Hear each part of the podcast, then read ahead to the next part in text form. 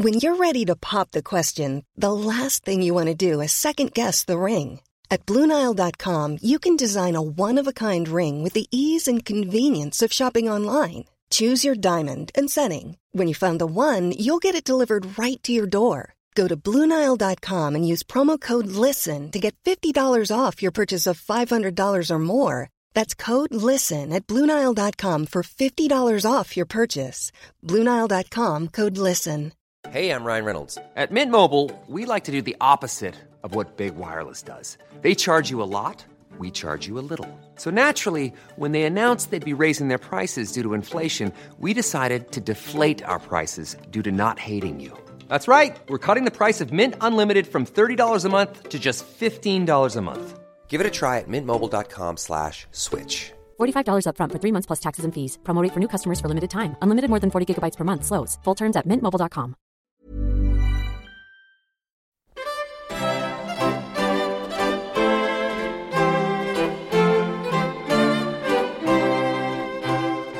Christopher Hatton was one of Elizabeth I's favourites. He was also a man of talent, and over his lifetime he held positions as Gentleman Pensioner, Captain of the Queen's Guard, Gentleman of the Privy Chamber, Vice Chamberlain, High Steward of the University of Cambridge, Chancellor of the University of Oxford, Knight of the Garter, Privy Councillor, and eventually Lord High Chancellor of England. Although the Hatton family had a long pedigree, Christopher was the first to rise so high in service to a monarch. After an education at Oxford, which he did not complete, he enrolled in the Inner Temple in London, and it was while he was there that he's said to have caught the eye of the Queen in 1561. So, how did he come to win her favour, and, crucially, what role did he go on to play in Elizabethan politics and religion? What should we make of the rumours put about that he and Elizabeth were lovers, or that he was in love with her? And how did he compare to his contemporaries? Finally, what difference did he make to the Elizabethan regime, and how can we chart this influence? To address these questions and many others, I'm very pleased to welcome Dr. Neil Younger, Senior Lecturer in Early Modern History at the Open University. Dr. Younger has previously researched and taught at the Universities of Birmingham, Durham, and Vanderbilt University in the USA, and he specialises in Tudor politics, government, and court culture. Having written and published widely on the period, I'm delighted he can be with us today to talk about his most recent monograph, Religion and Politics in Elizabethan England The Life of Sir Christopher Hatton, which was published in 2022 by Manchester University Press.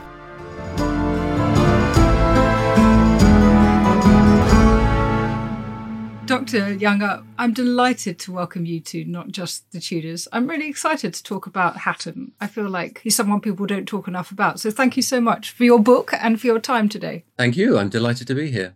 Why do you think that Hatton has been, comparatively speaking, somewhat overlooked by historians and probably isn't as well known among the public as some of Elizabeth I's favourites? Well, I think the big problem really is the lack of sources. It is just this archival problem because clearly, as historians, we're completely dependent on the sources that have been left behind by contemporaries. And in Hatton's case, there just really isn't very much. I mean, if we compare him to other contemporaries, if you look at Lord Burghley, for example, William Cecil, he's incredibly well documented. He's a innate natural record keeper. He writes down everything. We have masses of stuff. Anyone who works on the period will be intimately familiar with his scratchy italic handwriting. The same goes for someone like Walsingham and the Earl of Leicester writes quite a lot. We have quite a lot of his correspondence too. But for Hatton, it's just not there. He didn't, of course, leave descendants to look after his archive. So whatever papers he had in his life were lost. And also, I think he wasn't in the same way a natural record keeper. The way his influence in his political career was deployed was really behind the scenes. It was one on one with the Queen herself. He was a courtier and not a lawyer or an administrator. So all of his conversations with the Queen was where his influence was really put into play, completely lost to history and we'll never know. In a certain way, Elizabeth herself is the same because she's a very oral person. She doesn't write many letters herself. So all of the best stuff was in face to face meetings and we'll just never know what they said there, unfortunately. So I think that's the big reason. It's really hard to write about Hatton and to be certain about an awful lot of the facts of his life. So I suppose the next question to ask you is what therefore inspired you to write a biography of Hatton and why write it now? Well, it was sort of accidental, really. I stumbled into it. I just happened to be reading the best previous biography of Hatton, which was from the 1940s, because I was thinking of writing a book on a different subject. So thought, oh, well, I'll just breeze through Hatton and sort of fill in a little gap there. The author just sort of mentioned offhandedly, repeatedly, again and again, that Hatton was really friendly with Catholics with Catholic individuals. And it gets to the point quite late in the book where he describes how Hatton had two servants who were involved in the Babington plot. And this is a plot, as people will know, that was intended to assassinate the Queen. And I thought, oh, well, that's quite strange, really. People close to Elizabeth I aren't supposed to have servants who were trying to assassinate her. That's bad form, to say the least. So I thought, well, I really need to look into this a bit more. And I started digging into Hatton and looking at his networks, his contacts, his friends, his kin, his servants, his associates. It just kept coming up time and again that they were Catholic or crypto Catholic or very religiously conservative, different shades along this spectrum.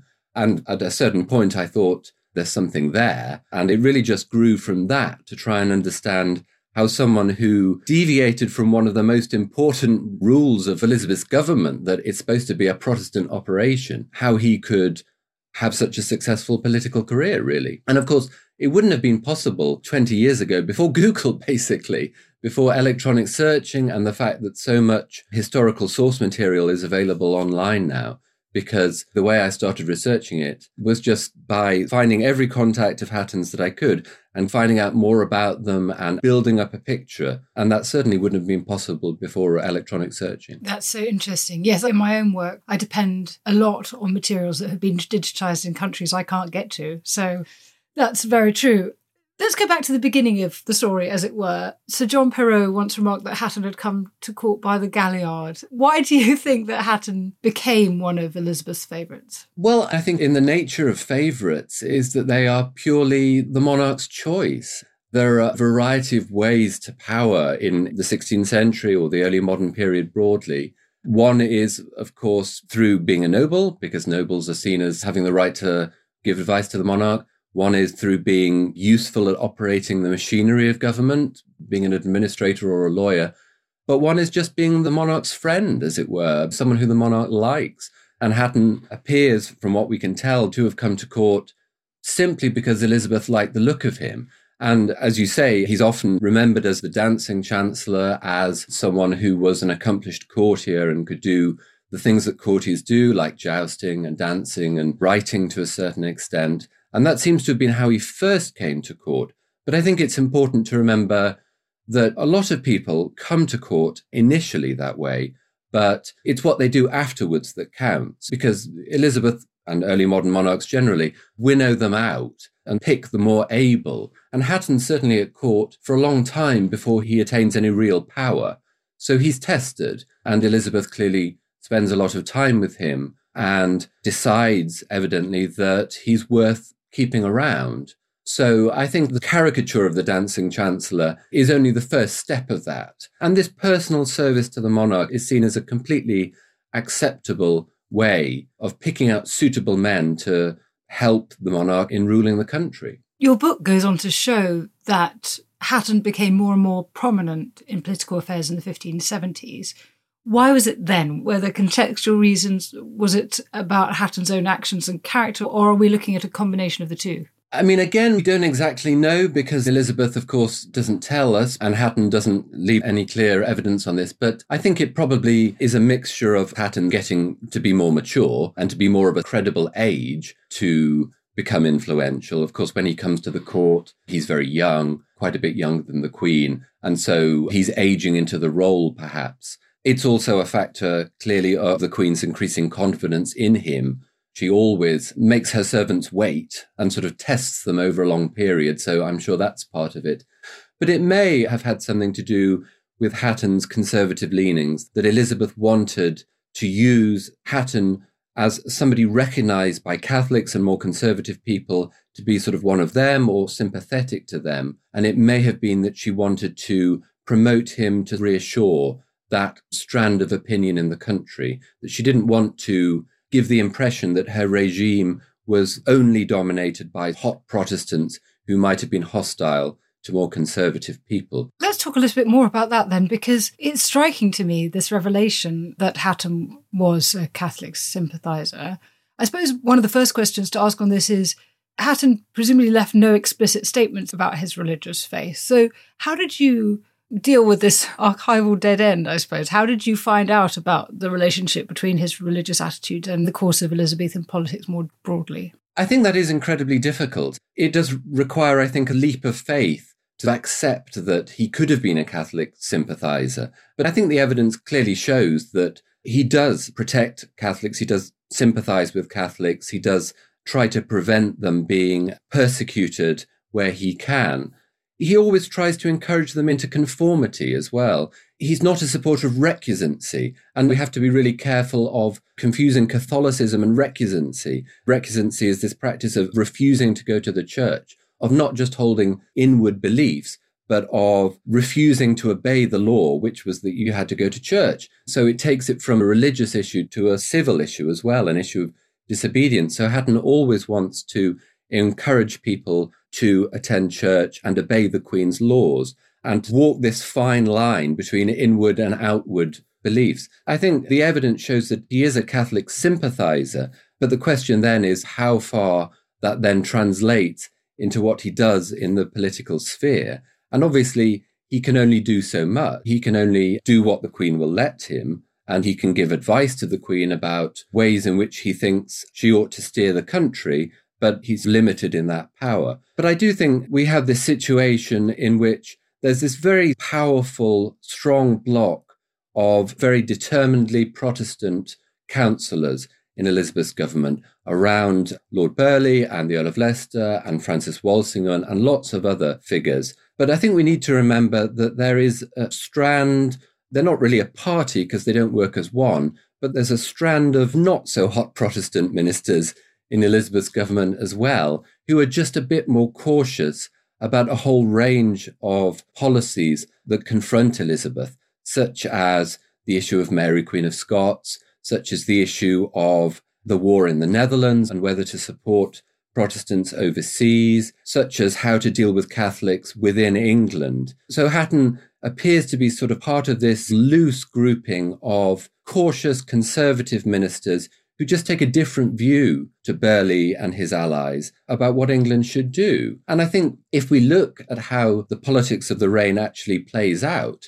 we can see that Burghley very often doesn't get his way. We think of Burghley as Elizabeth's prime minister almost, as the person perhaps who really called the shots in Elizabeth's England. Certainly, a lot of historians have argued that that was the case. But very often, his advice isn't followed by the Queen. If it had been up to certainly Walsingham, Mary Queen of Scots would have died an awful lot quicker than she did. I mean, she's in England in prison for 20 years. That clearly isn't something that Burghley and Walsingham liked. Elizabeth waits 20 years before getting involved in the Dutch revolt, in the war in the Netherlands, supporting Protestants overseas. She does do it eventually, but she delays a very long time. Elizabeth doesn't crack down on Catholics nearly as much as Burghley would have liked. We so often find Burghley's memos saying, we really must crack down on the Catholics, and it just doesn't happen.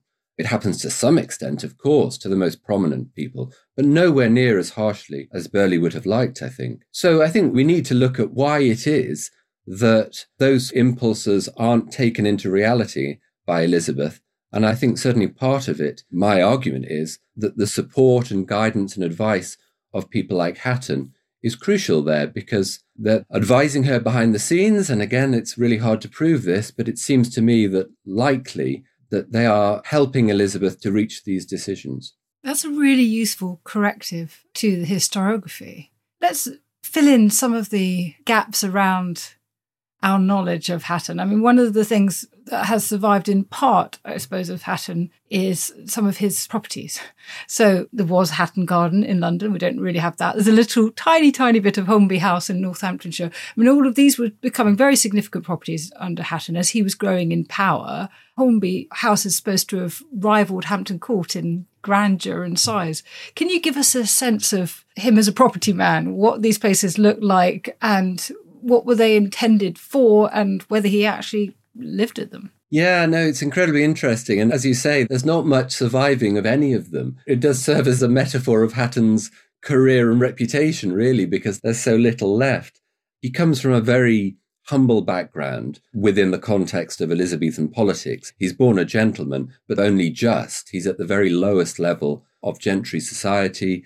His family only seem to have owned one small estate in Northamptonshire, near Northampton. It's only when he is given quite a good, lucrative job by Elizabeth late in the 1570s that he starts to obtain the money to expand on that.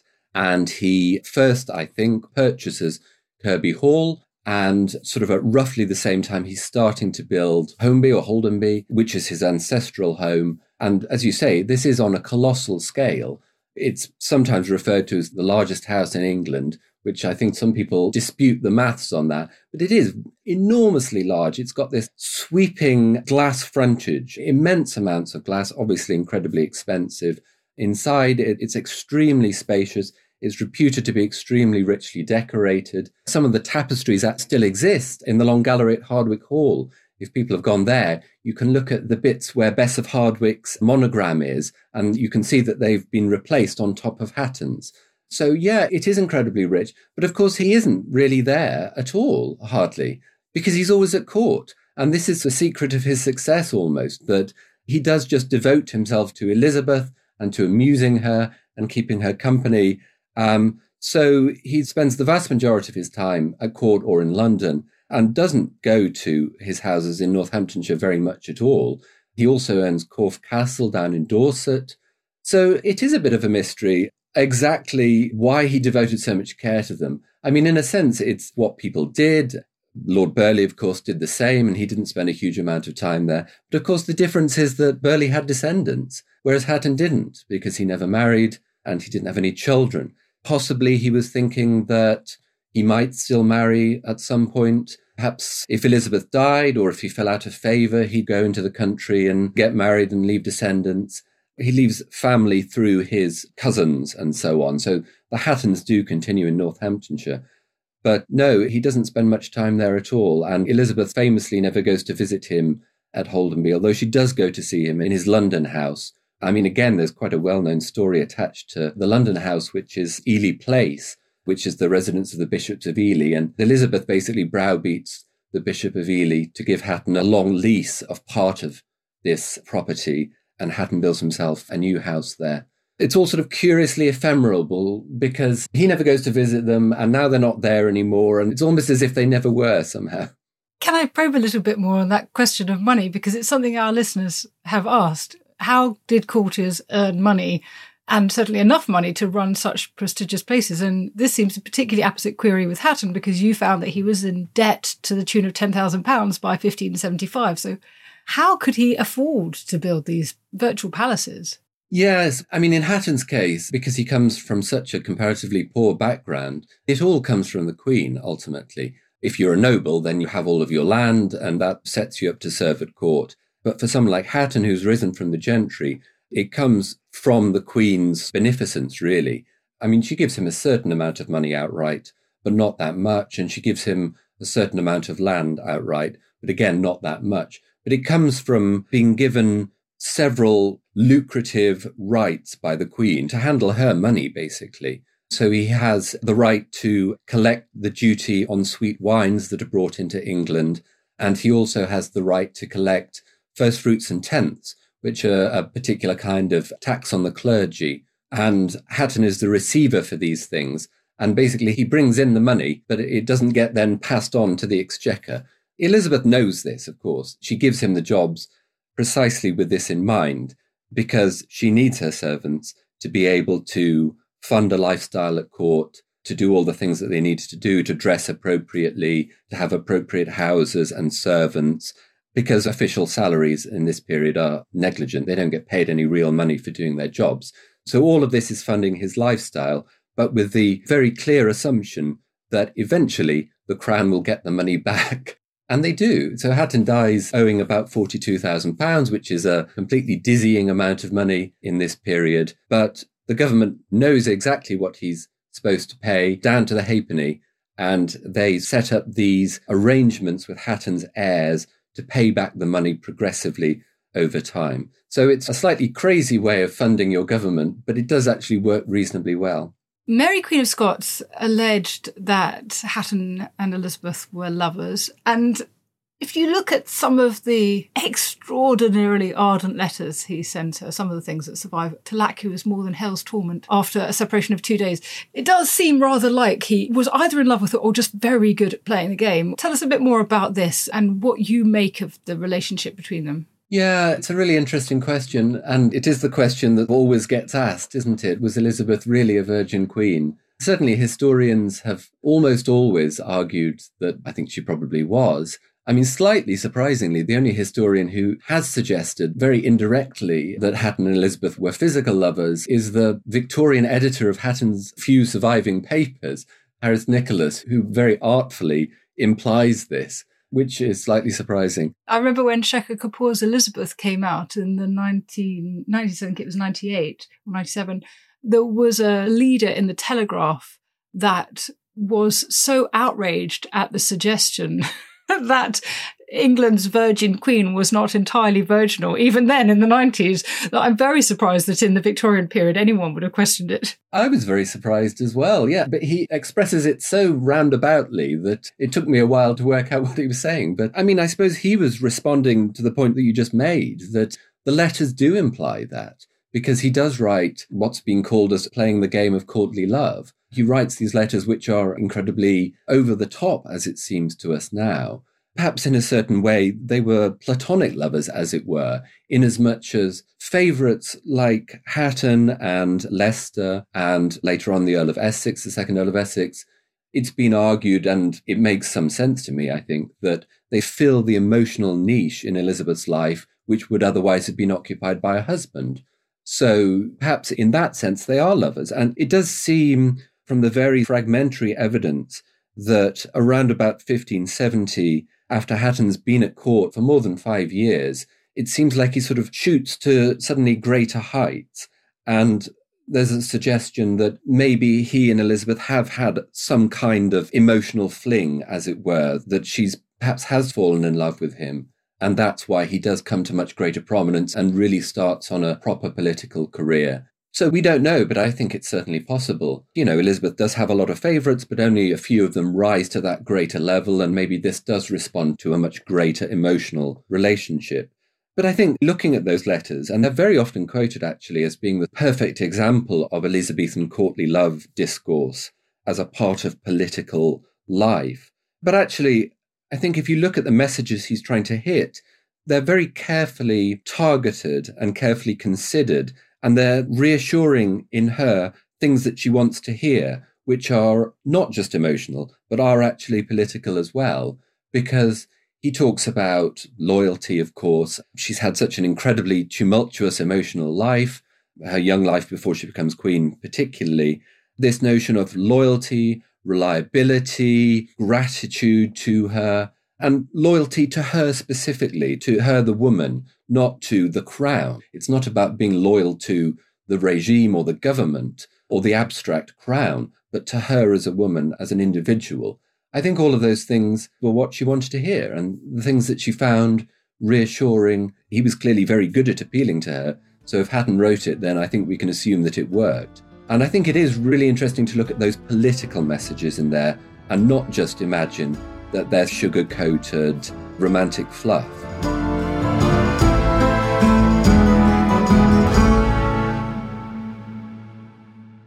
We try to bring you cold, hard facts on Gone Medieval, but January is all about mysteries. Impossible riddles from medieval history that defy efforts to solve them. How did the presence of a mysterious saviour from the East turn into devastation? What secrets does a book written in an unknown code hide? Did kings and princes really die when history has assumed they did? I'm Matt Lewis, and in January, we'll see how close we can get to answering the unanswerable and ask how these mysteries might be solved in the future. Flexibility is great. That's why there's yoga. Flexibility for your insurance coverage is great too. That's why there's United Healthcare Insurance Plans.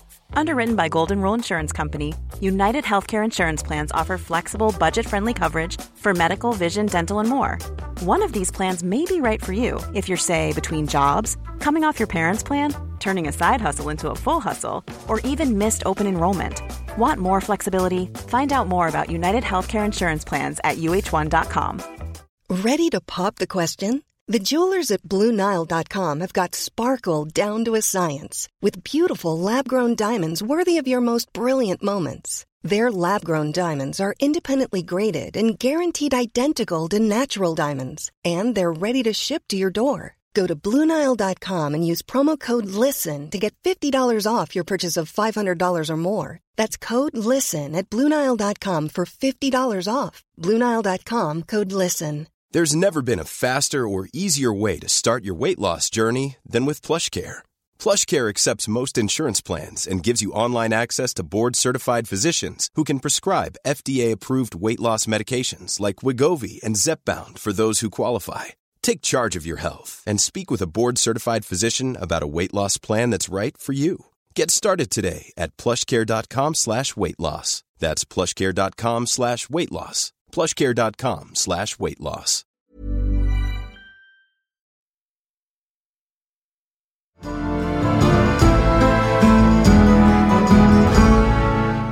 How do you think we should understand Hatton as a favourite by comparison to someone like Robert Dudley, Earl of Leicester, or given that he rose to prominence towards the end of Leicester's life, you know, his contemporaries in the later period, Sir Walter Raleigh, Edward de Vere, Earl of Oxford? They're all slightly different varieties of favourite, aren't they? Leicester wears some other hats as well, as the warrior, for example, as the nobleman. And I think probably Leicester was an even greater favourite than Hatton. I think Simon Adams has said that Leicester was the love of Elizabeth's life. And I think that probably rings true. But I think Hatton is not far behind him, if you like. It's a bit difficult to say whether Hatton or Essex were higher in status because, of course, their careers don't really overlap very much.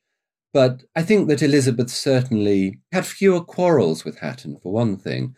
She has enormous quarrels with nearly all of her senior ministers at one time or another. Leicester, when he accepts the title of Governor General of the Netherlands, and when he gets married.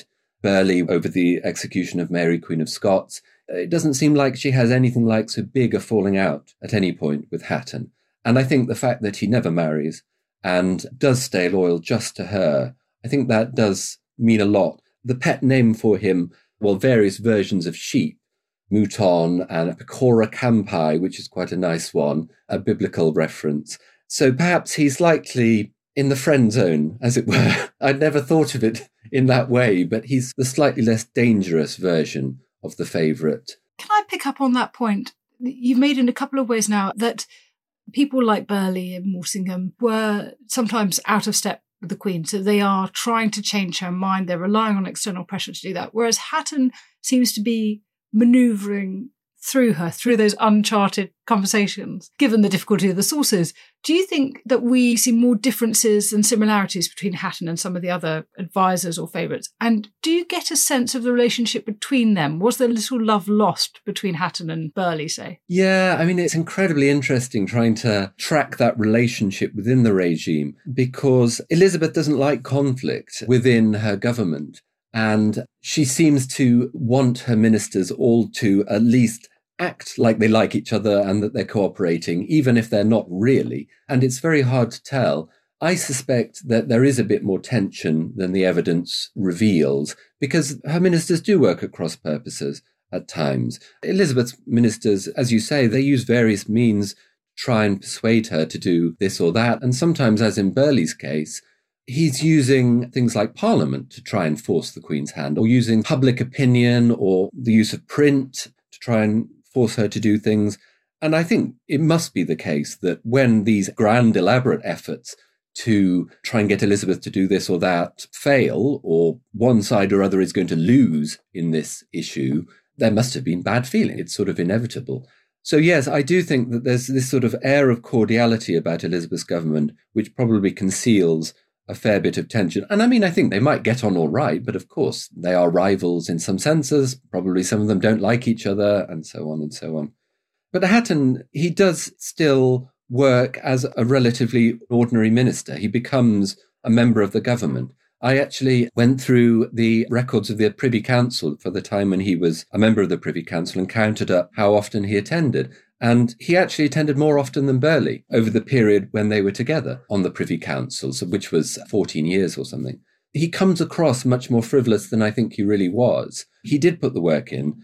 We don't have the detailed records of what he was doing on paper for the reasons that I was talking about earlier, but he clearly did put the time in. And I think one of his crucial roles is that role of intermediary with the Queen. Because he's so intimate with her and friendly with her, he's bringing messages potentially from the council to the Queen and back, from individual ministers, from Parliament, from all these other sources of power, and he is the gatekeeper. There's this little anecdote that I mention in the book where Leicester's in the Netherlands in the mid 1580s fighting a war, and I think Burghley is ill and Walsingham's got a cold or something. And Hatton is basically the only intermediary between the Queen's inner rooms and the rest of the world. The power of that position, of being the gatekeeper, is phenomenal, really.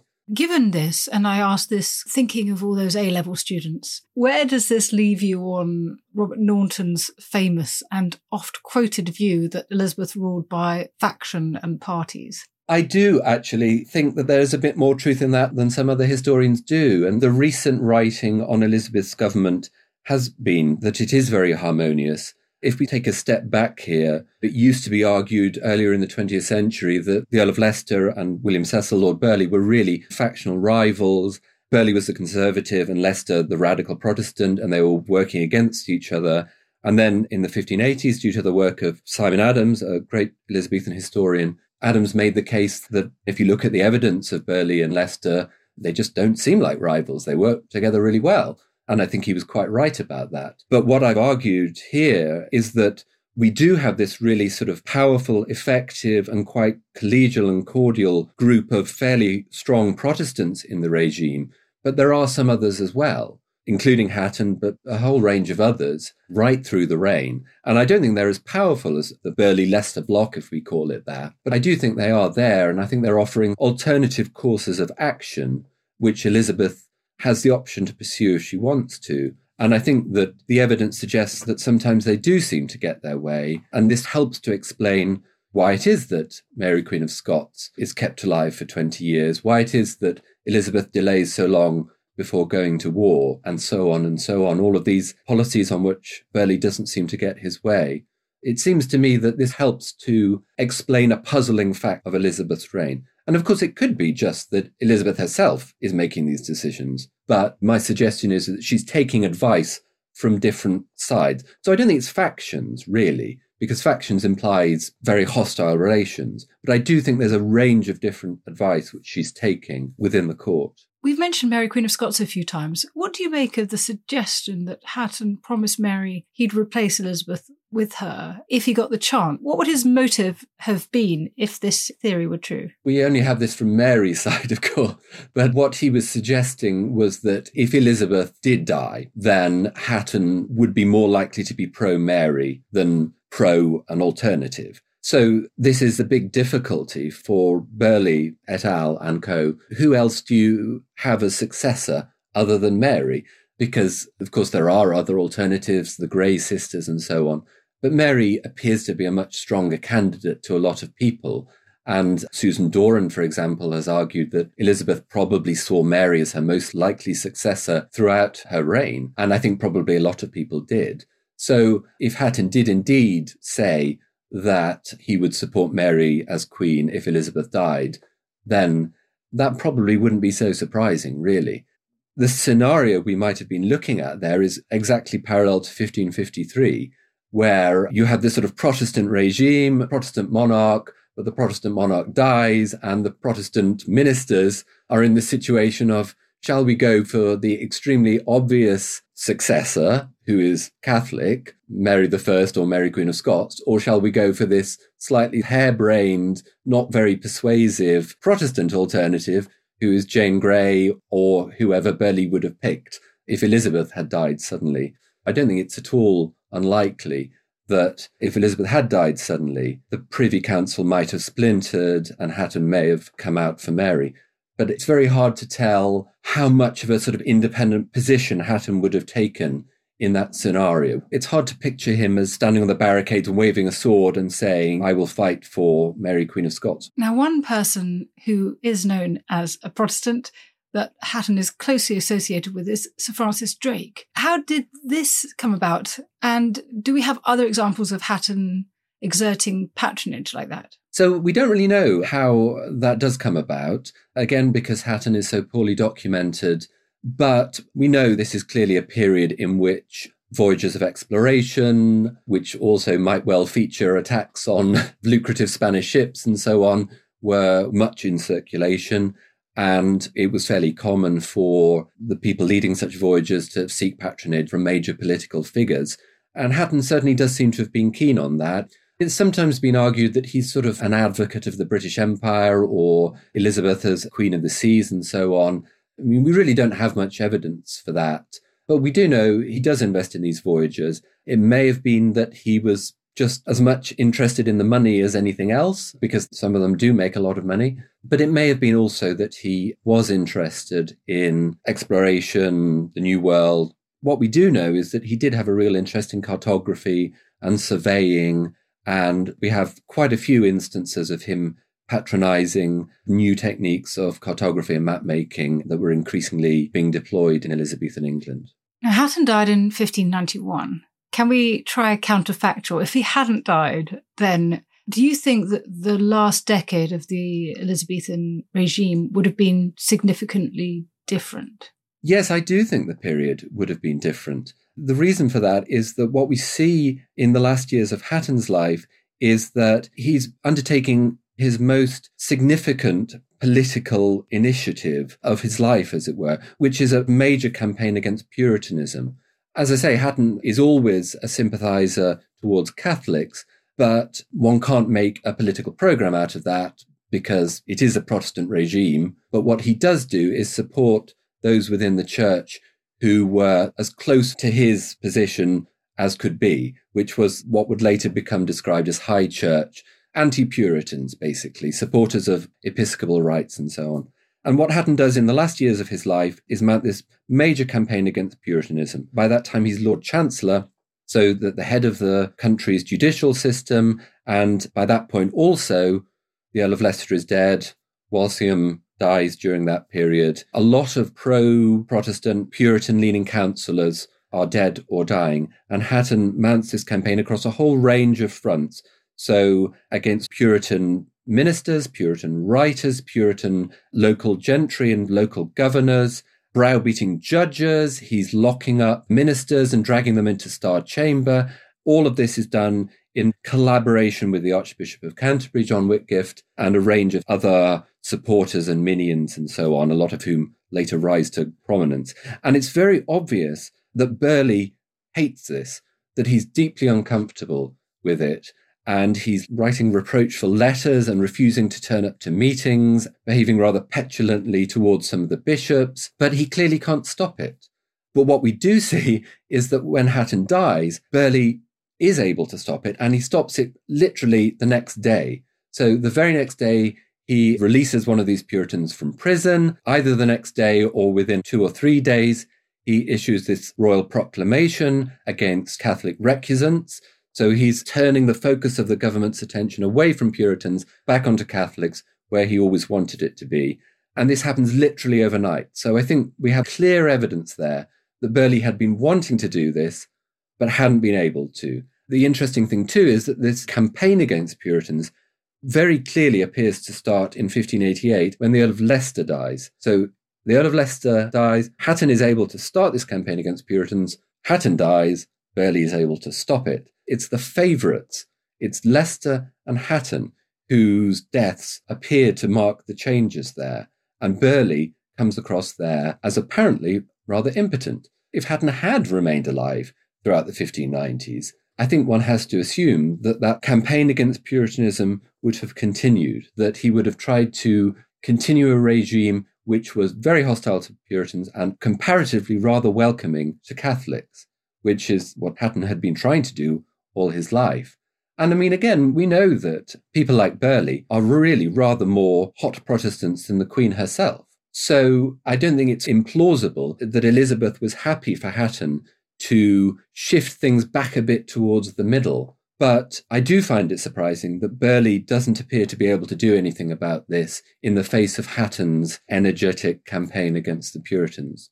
So there is a bit of a puzzle there about what Elizabeth is doing. Why has she allowed Hatton to do this? Why hasn't she restrained him? Why isn't Burghley able to stop this? There's one really interesting incident during this period where Burghley hosts Elizabeth at his house in Hertfordshire, and he puts on one of these performances that he sometimes did, wherein he intimated that he wanted to retire. And Elizabeth plays along with this and she issues a writ to him via the Lord Chancellor. And of course, the Lord Chancellor is Hatton. And in this, she basically says that Burghley shouldn't retire. And it seems to be a sort of hint that she maybe wants them to work together, or that if he does retire, then Hatton will be left in charge. And potentially, Burghley wouldn't really have liked that very much. It's a very interesting suggestion, though, that we see his presence and his influence by its absence, that we only see that he had the accelerator down when it lifts on his death. That's a fascinating idea.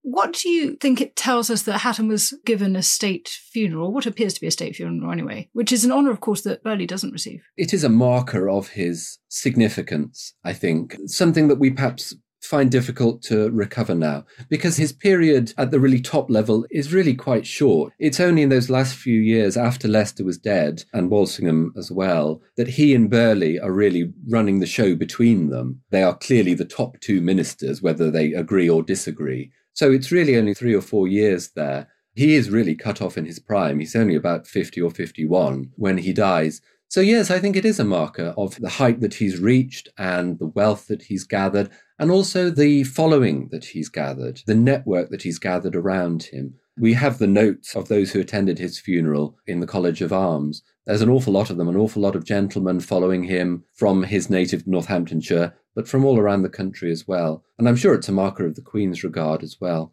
And of course, he's famously commemorated by this tomb in St. Paul's, which is very large and grand. And a lot of Puritans remark that it's far too big and showy and it overshadows the tomb of Philip Sidney and Francis Walsingham, which is nearby. And we have some 17th century doggerel rhymes in which people are sort of complaining about this. But unfortunately, it all burned down in the St. Paul's fire. A surviving memorial to him, finally, is the portrait that the National Portrait Gallery has, where he's holding that cameo picture of Elizabeth in his hand. If we consider his career as a whole, he spent huge amounts of money on properties she never visited. He never married. She never gave him a peerage. In many ways, she kept him dancing for his entire career. State funeral aside, do you think he lost more than Elizabeth gained in his service to her? Well, I think he would probably have been relatively content at the end of his life. He'd had a pretty good ride for the second son of a minor Northamptonshire gentleman. He was cut off in his prime, and it is a shame that we never got to see what he might have done otherwise. But he was someone who supported the Queen, served her very faithfully. He clearly um, gave something valuable to her, and I think he was probably fairly satisfied with his life. Looking back on it, we'll never know, unfortunately. Well, thank you so much for your time, Dr. Younger. For those who have had their appetites whetted and want to read more about Hatton, your book is Religion and Politics in Elizabethan England The Life of Sir Christopher Hatton, which came out last year. So, thank you for sharing your thoughts on him. It's been a really fascinating chat. Thank you. It's been a pleasure.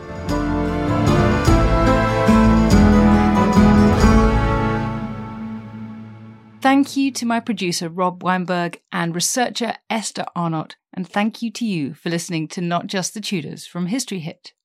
If you haven't already done so, do sign up to our weekly newsletter, Tudor Tuesday, so that you never miss out on the history you love. There are details in the notes below this podcast. And please rate this podcast wherever you listen, now including on Spotify. And please send me your comments and suggestions for future podcasts via our Twitter feed at Not Just Tudors or by email notjustthetudors at historyhit.com. Small details are big surfaces. Tight corners are odd shapes. Flat, rounded, textured, or tall. Whatever your next project, there's a spray paint pattern that's just right. Because Rust-Oleum Custom Spray 5 in 1 gives you control with five different spray patterns. So you can tackle nooks, crannies, edges, and curves without worrying about drips, runs, uneven coverage, or anything else. Custom Spray 5 and 1. Only from Rust Cool fact a crocodile can't stick out its tongue. Also, you can get health insurance for a month or just under a year in some states. United Healthcare short term insurance plans, underwritten by Golden Rule Insurance Company, offer flexible, budget friendly coverage for you. Learn more at uhone.com. History is full of extraordinary people, the Tudors being just a handful. In my latest film on History Hit, we meet Bess of Hardwick and go inside the incredible house that she built, a house that defines the elegance and grandeur of the Elizabethan age, a house fit for a woman who climbed to the top of the Tudor social ladder. To find out more about the life of Bess and many more fascinating figures from the past, sign up via the link in the description with the code TUDORS for an exclusive discount.